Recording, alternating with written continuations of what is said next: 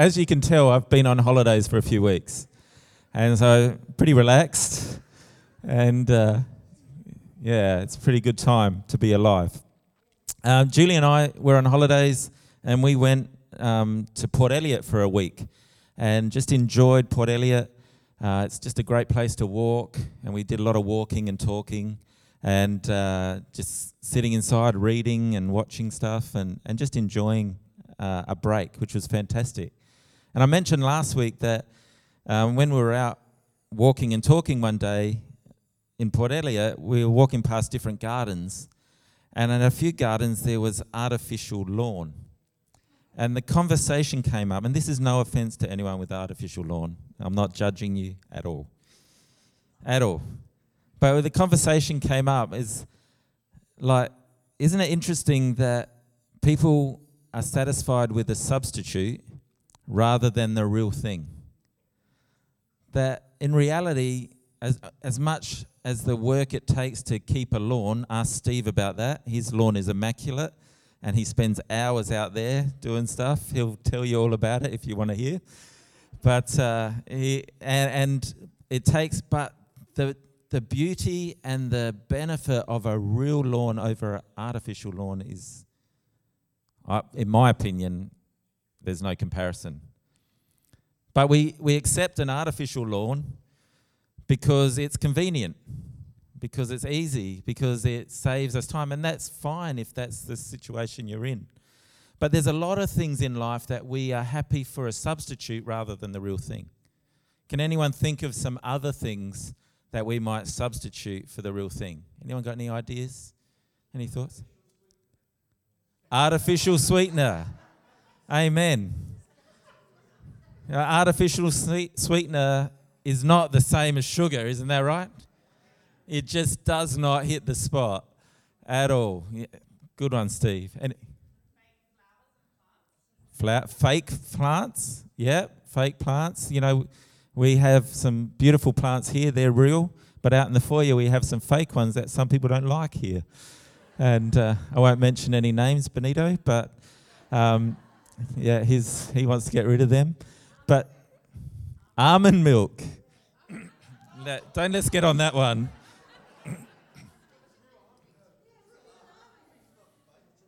The problem is, it's not milk, it's almond juice.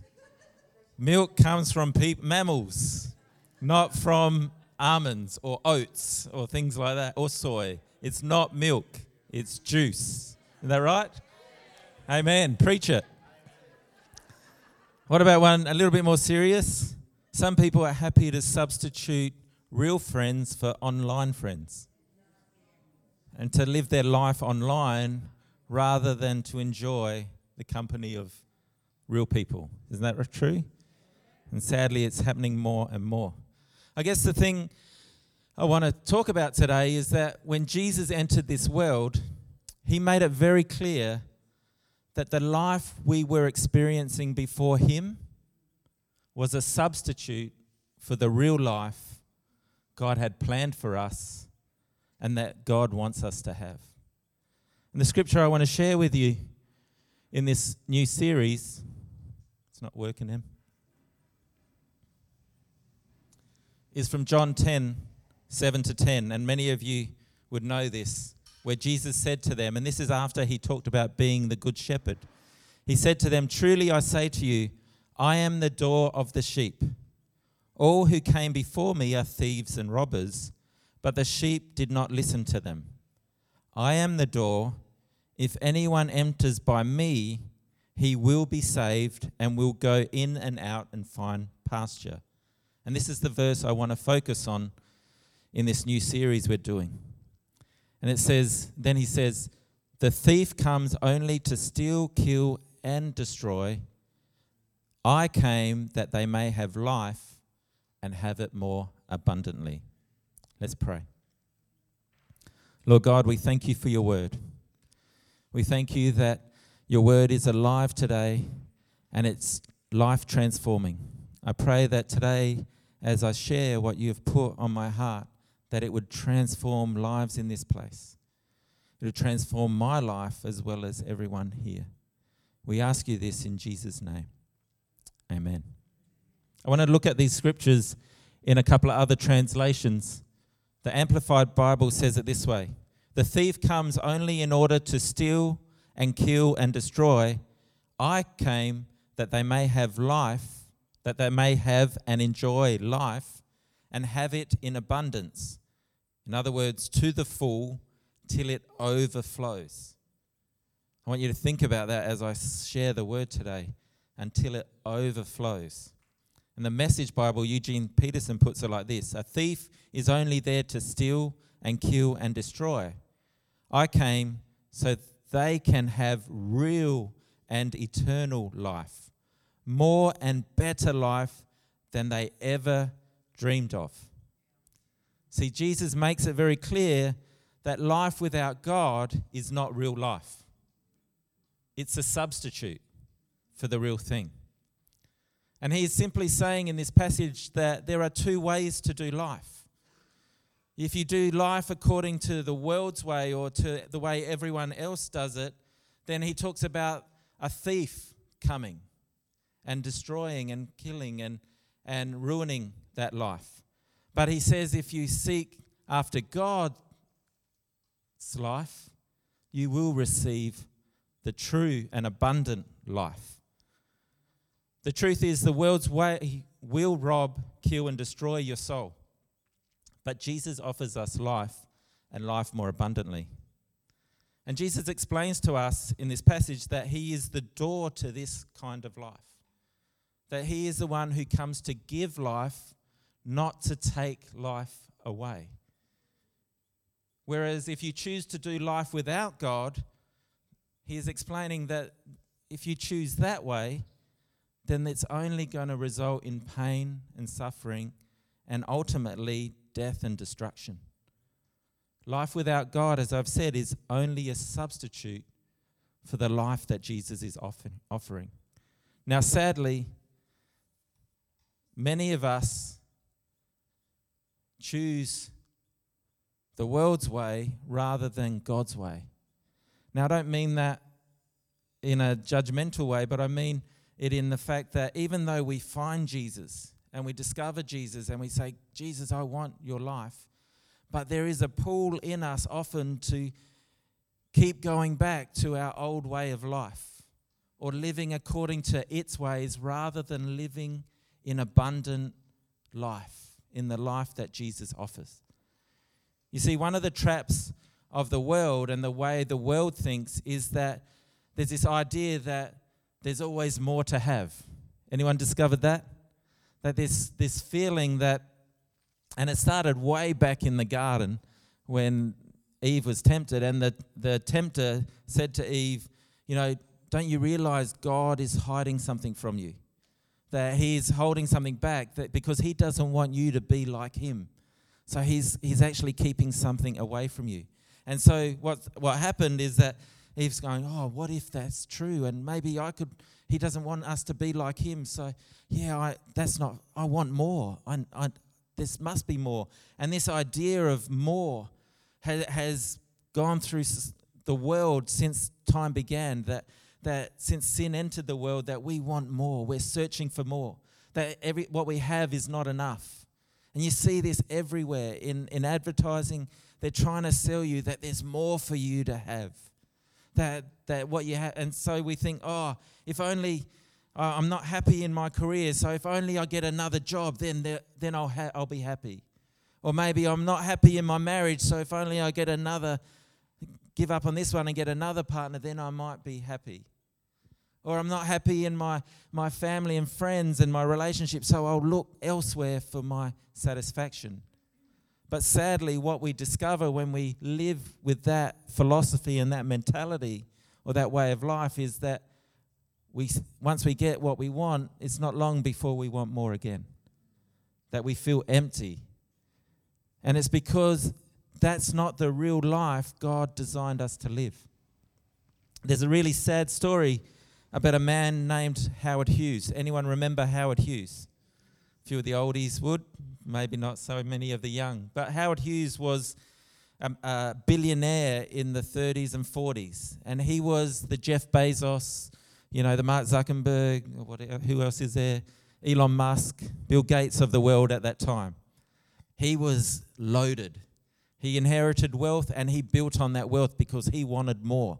He just wanted more. And the story goes that once he had established a massive um, empire with billions and billions of dollars, that wasn't enough for him. And what he wanted is he wanted fame. So what he did is he broke into the Hollywood scene and started to make films and even starred in some because he wanted more, but he found out that wasn't enough.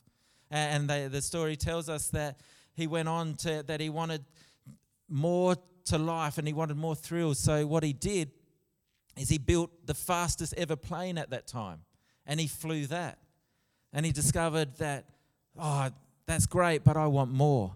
I want more power. I want more. And so he actually started to get involved in politics. And history tells us that he actually um, dealt political favors with two US presidents that became his puppets at that time, where he used them to gain power. But it still wasn't enough for him. The sad thing, history shows us that as this man got older, he had everything the world could give him. But he became emaciated and colorless. He, his fingernails grew until they were grotesque, curling, long fingernails. He had rotting black teeth and tumors and, and needle marks all down his arm because of a drug addiction that he had. And that's all because Howard Hughes believed in the myth of more. That I want, I need more, I want more. And sadly, he died as a billionaire junkie, really, and basically insane by all reasonable standards. That's what Jesus is talking about a thief who comes to destroy and kill. He sells you this lie that there's more, that there's more. But when, but when we accept God, acknowledging Him as our door to real life, abundant life, acknowledging that with Him there is nothing else we need, that is when He gives us abundant life. And what is abundant life? Basically, the way I would describe it is it's God's way of life. It's God's way of doing things.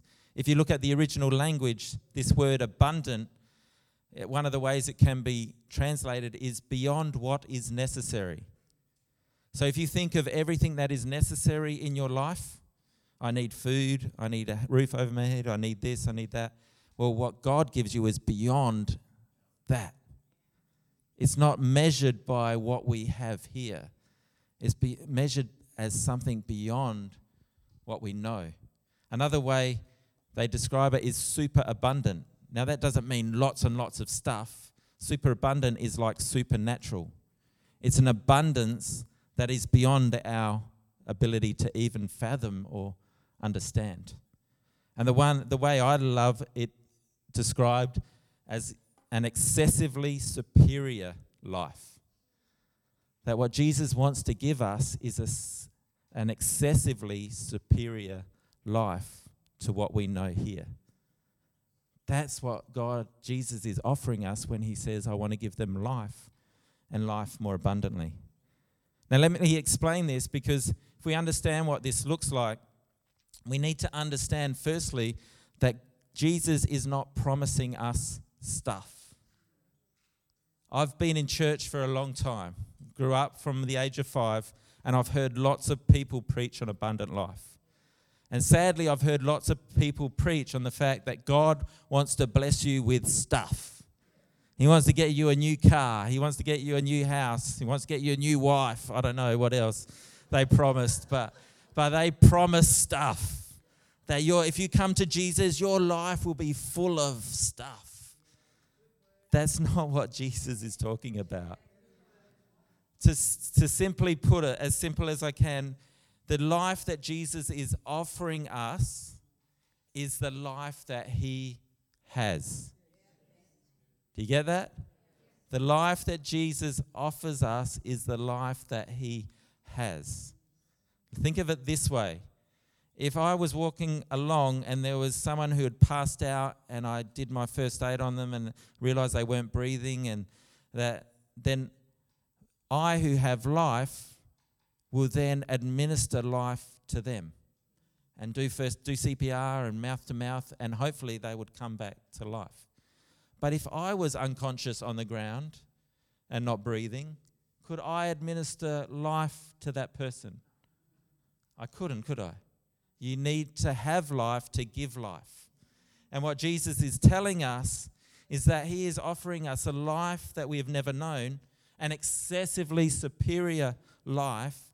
And the only way he can do that is because he has that life in him to give. So if we want to know what this life looks like, as simple as I can say it, we need to look at Jesus.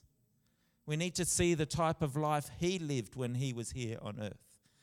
And that's the type of life he wants to give us a life that is full of God. A life that does good to the world around it, a life that blesses those around it, but not a life that is for necessarily my benefit, but is the benefit for the others. Jesus is the best example of an excessively superior life. And so, over the next couple of weeks, I'm going to share what that looks like and today I'm going to share about the fact that the life that Jesus gives us is rest over striving. Jesus wants to give you rest over that whole idea of striving. As I said, from that day when sin entered the world in the garden, humankind has been striving basically striving to be the God of our own lives. That's what we've been striving for. As I said, uh, like Howard Hughes, we've been striving for more. But the problem is, once we attain more, it's not enough, and we strive for even more. And we part of striving is that that idea of it's our responsibility to make things happen. I have to make things happen. You see, many in this world believe that that is what life is all about. It's all about achievement and reaching goals. Now, I'm not saying goals aren't right, but if that is your pure motivation of life, you've missed the abundant life that Jesus offers you. Sadly, even in the church, we have been seduced by, by this idea of striving like anyone else. We've been seduced by the idea that we need to fill buildings with people and, and initially, that might be good in that, that, you know, people come in and God moves and amazing things happen. But what we've tended to do is we've flipped it and forgot that people came because of what God was doing in us. And instead, we focused on how can we get people in the building rather than focusing on what God is doing in us. Does that make sense? Because the ultimate priority of the church is to teach people how to really know God and how to trust Him in all things. That's what we exist for. It's not about the masses of people that come in. Because who knows, popularity comes and goes like wind. I mean, the wind in the air, not any other sort of wind.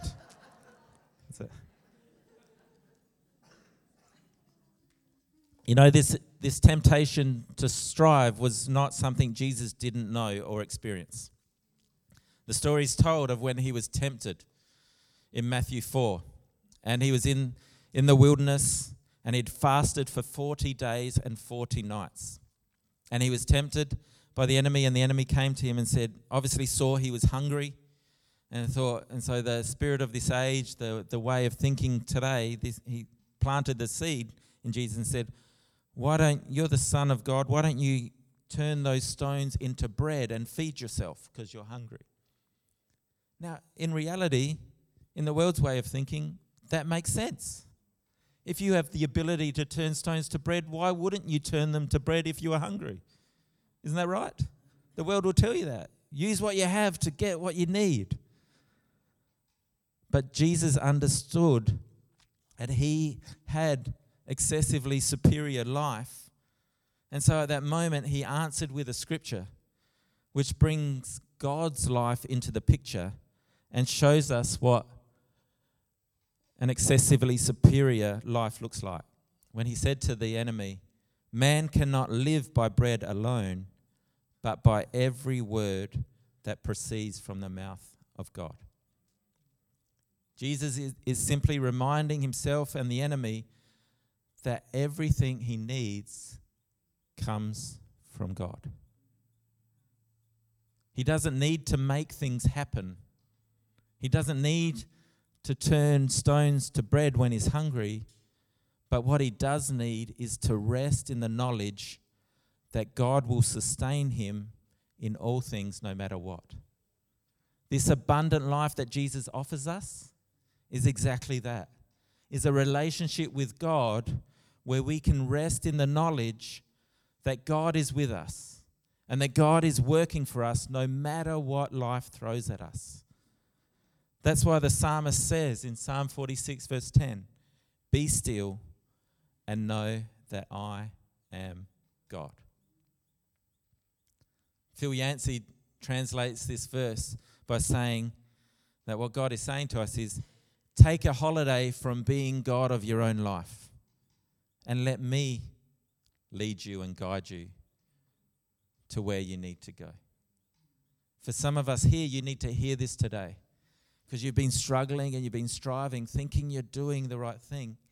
But God says, hey, be still. Take a holiday from trying to be God of your own life and let me have the steering wheel. Let me come and take control because I'm the one who is working for you. I'm the one who is here with you. I'm the one you can rest in and know true peace and security. You see, our job is not to strive and make things happen, but our job is to rest in Him and what He has done for us. You see, it's from that place of rest that we can hear God's voice and then obey Him and do what He asks us to do. Now, it doesn't mean that we don't work hard. Obviously, where the Bible also talks about not growing weary and doing good. We work hard, but we work hard doing what God asks us to do out of relationship with Him. And it doesn't have to be a chore. When we work for God, it's a joy, as it says of Jesus in Hebrews. He, he counted it all joy to even go to the cross because he was doing what God asked him to do. So we don't get joy from what we attain and what we get. We get joy from doing what God asks us to do. I'm going to ask Dan to share a funny little story. Come up, Dan. Little story about something that happened to him on Wednesday night at Pop Up. And uh, yeah, I'll get him to share it because when he shared it with me after Pop Up, we were having a coffee. You just saw the joy on his face that God would use him to bless someone else. So, hey, church. um, yeah, pop up um, Wednesday night. Um, I come in and sit at the kids' table, hang out and stuff. Ended up playing basketball with the kids outside, and um, this guy comes up to me, um, and he's all happy, and he's like, "Hey, how you going, mate?" Um, yeah, when I saw you come in, made me feel so much better. And I'm like, oh, cool. Why's that? he's like, oh, well, I had all my sleeves down. I was covering up all my tattoos. and then you walked in. And I was like, oh, yeah. And I was like, yeah, sweet. exactly. He's like, oh, I just lift my shirt up and on I went. So he was, yeah, excited that, you know, seeing me made him feel comfortable to be here and to be part of the Port Church at Pop Up. Yeah.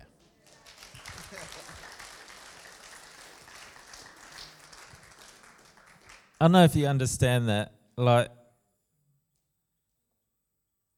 this guy, like Dan didn't mention, but they they compared tattoos, and he thought Dan's were from when he was in prison. but but he did. Dan told him no, they're just crappy tattoos. They're not that good. they're when I was a rock star, doing my thing. But uh, but this guy said, "Oh, I got mine in jail," and they shared about it. But the reality is, like, Dan, for whatever reason, not that I would justify it, but maybe thinks, oh, this is part of my old life and whatever else. But God used something about Dan to bless someone else, and it brought great joy to Dan. Isn't that right? That's the, that's the, that's the way God wants it to work. Now, Jesus invites us into this place of rest. And he, as we all know and have read many times, he says to us, Come to me, all who labor and are heavy laden, and I will give you rest. Take my yoke upon you and learn from me, for I am gentle and lowly in heart, and you will find rest for your souls. For my yoke is easy and my burden is light.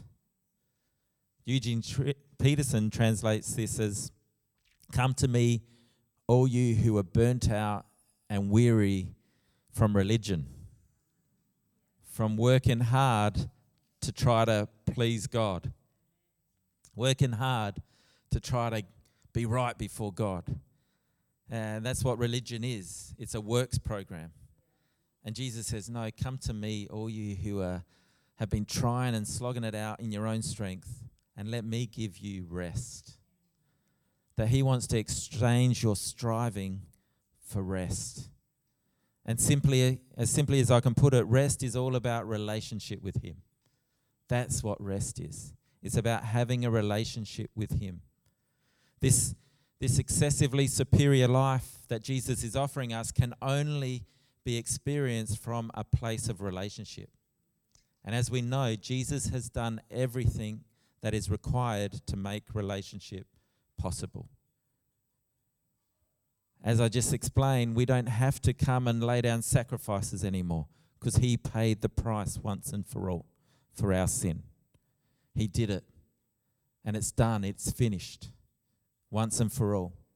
And now we can enter God's throne room boldly because of what Jesus has done for us. So he's done it all. Why? So that we can find rest for our souls. That we can stop striving, stop trying to prove ourselves, stop trying to make things happen. God wants to give you rest. And he does it through having a relationship with him. We will only ever know a place of rest when we make time for God in our lives. When we make time to have a relationship with Him. Jesus explained it this way in John 15 I am the vine, you are the branches. Whoever abides in me and I in him, he it is that bears much fruit. For apart from me, you can do nothing. When we abide in the vine, Jesus, what that simply means is that we are communing with Him. We are connecting with Him. We are having relationship with Him. Who knows that a branch doesn't need to strive to be a branch? All a branch needs to do is connect to the trunk or to the vine, and the life of the vine naturally flows through the, the branch and ultimately produces fruit. It's not an effort. All it needs to do is stay connected. If it becomes unconnected, then it's in trouble.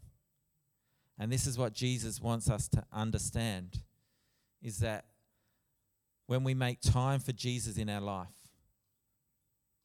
we rest in him and we allow him to do the work through us.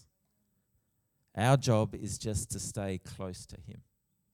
Our job is to make time for Him in our life. Our job is to, involve Him in our life, to welcome Him into everything that we can do. And we can do that because of what He has done. This is what Jesus is telling us to do. Let the fruit look after itself. You just need to connect to me. And then what happens naturally is when a branch is connected to the vine, when we're connected to Jesus, the fruit naturally happens. It doesn't have to try to produce fruit, it just produces it. Now, the incredible thing is that the fruit is the proof of a healthy tree. Now, what's that mean is that the fruit of a tree is the proof that it has life. And so the fruit of our lives proves the life of Jesus in us. Do you get that? our fruit proves the life of Jesus in us. Now, what is the fruit? Because we get confused about what the fruit is. Sometimes we think about uh, externals and, and physical things. So we think fruit is souls getting saved. We think fruit is money in the bank. I think fruit is a big house or a nice fancy car. We think that's fruit. But if you look at the illustration of the vine and the branches, then the fruit is the life of the vine. A fruit a vine can only produce the fruit that it has the life in it to produce. So an apple tree can only produce apples. Is that right? Unless you're a weirdo who grafts other things into it and want to create some other thing. But that's another story. But a, an orange tree is designed to produce oranges. If we're designed to connect to Jesus, then it makes sense that the fruit of our life is Jesus' life through us. And Jesus explains what this is really clearly in Galatians 5, talking about walking in the Spirit. Another thing describing a, a, relationship with God and having a relationship with God. When we walk in the Spirit, what are the fruits? The fruit, it says here, is but the fruit of the Spirit, the life of Jesus in us, is love, joy, peace, patience. What is the fruit that we produce when, Jesus, when we're connected to Jesus and He flows through us? Kindness, goodness, faithfulness, gentleness, when we're connected to Jesus and his life is flowing through us, what do we produce? Oh, self control. There's one. That we might be able to control ourselves. Doesn't even say that Jesus is controlling us, but we learn to control ourselves. When Jesus fills us and flows through us, what's the fruit we produce?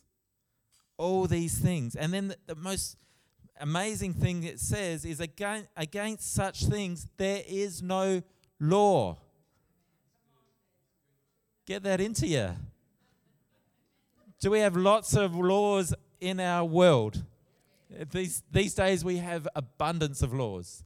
But guess what? Those laws mean nothing when we're controlled by the Spirit of God, when He is flowing through us and we're producing His fruit.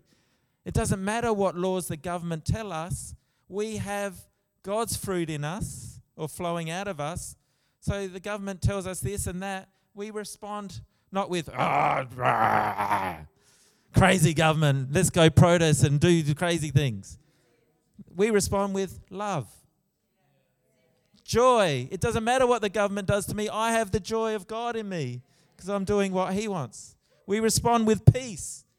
God's in control of my situation, not a COVID virus not a vaccination. Patience. I'll see this out. We'll get through this with God and us. Kindness. Well, if the government wants to do something bad by me, I'm going to do something good for them. It doesn't matter what people do to me, the fruit of the Spirit flows through me and out of me. Goodness, faithfulness, gentleness. We don't respond with anger, we respond with love and kindness and gentleness gentleness, and self control, holding ourselves back.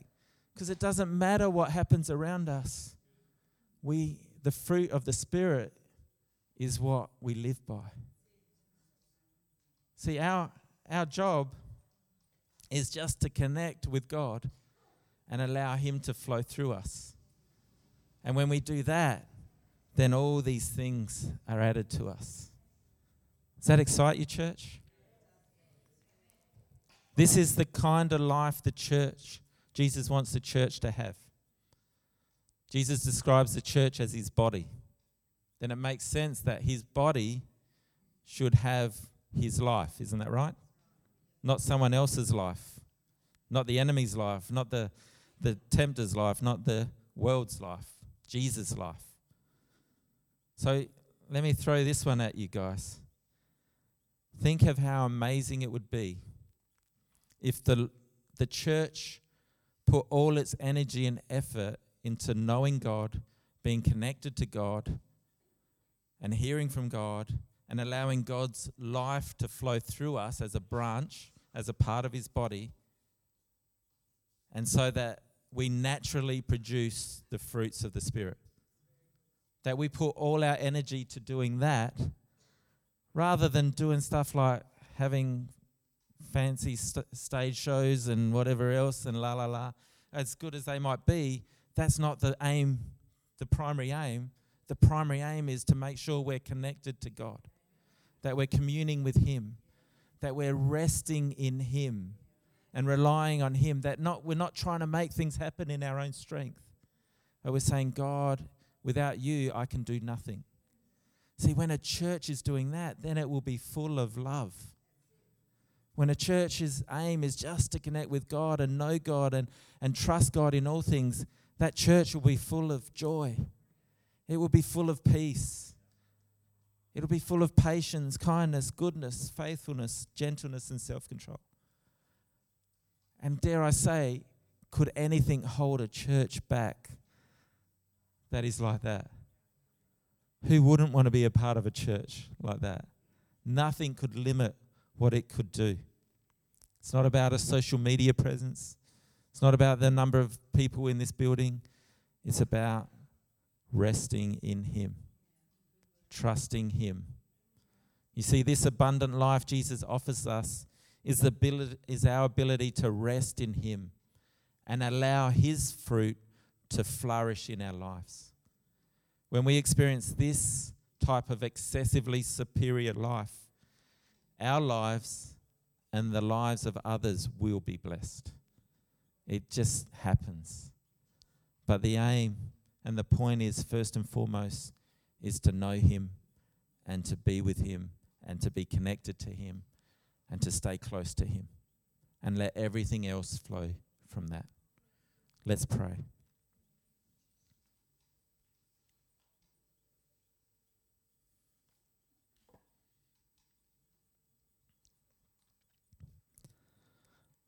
I really just feel before we pray for people here that after preaching a message like this that if there were people here that don't have a relationship with Jesus that you're not connected to Him, you've never invited Him into your life, you've never accepted Him as your Lord and Savior. I'd love to give people an opportunity to do that today because it's it's the beginning. As I read that early scripture, He is the door to life. And if you want to go through that door, He's willing and He's opened it for you so you can have life and life to the full. So if you're like that in this place, while everyone bows their heads and close their, closes their eyes, if you say, I want that life, I need that life, I'm sick and tired of striving and doing my own thing and and trying it just keep coming up empty. If that's you, you say, I want Jesus in my life. I'm not going to ask you to do anything elaborate. But I will ask you, while everyone else has got their eyes closed, to just make eye contact with me because I would love to pray with you. I'd love to pray with you even after the service and, and pray you through inviting Jesus into your life. But if that's you in this place, just give me a look as I look across the room, and I'd love to pray with you. Thank you.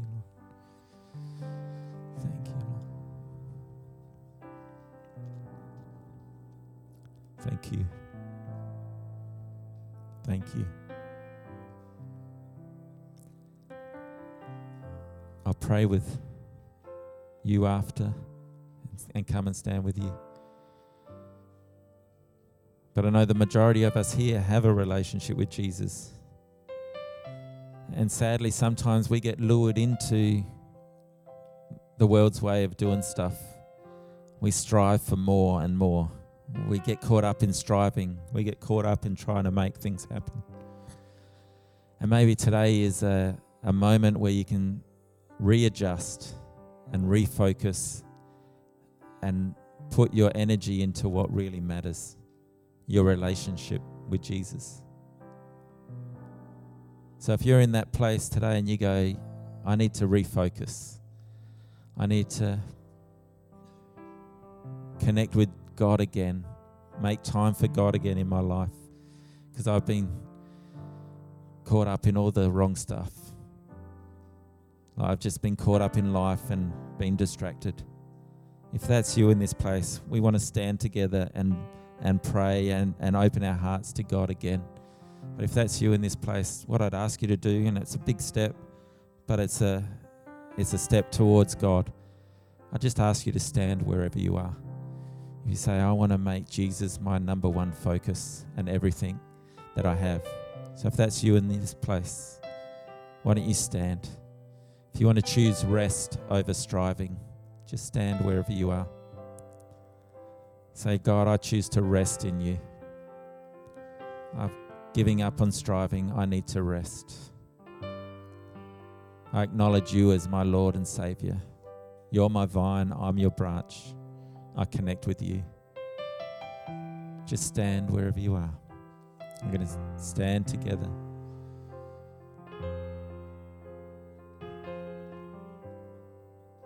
Thank you, Jesus.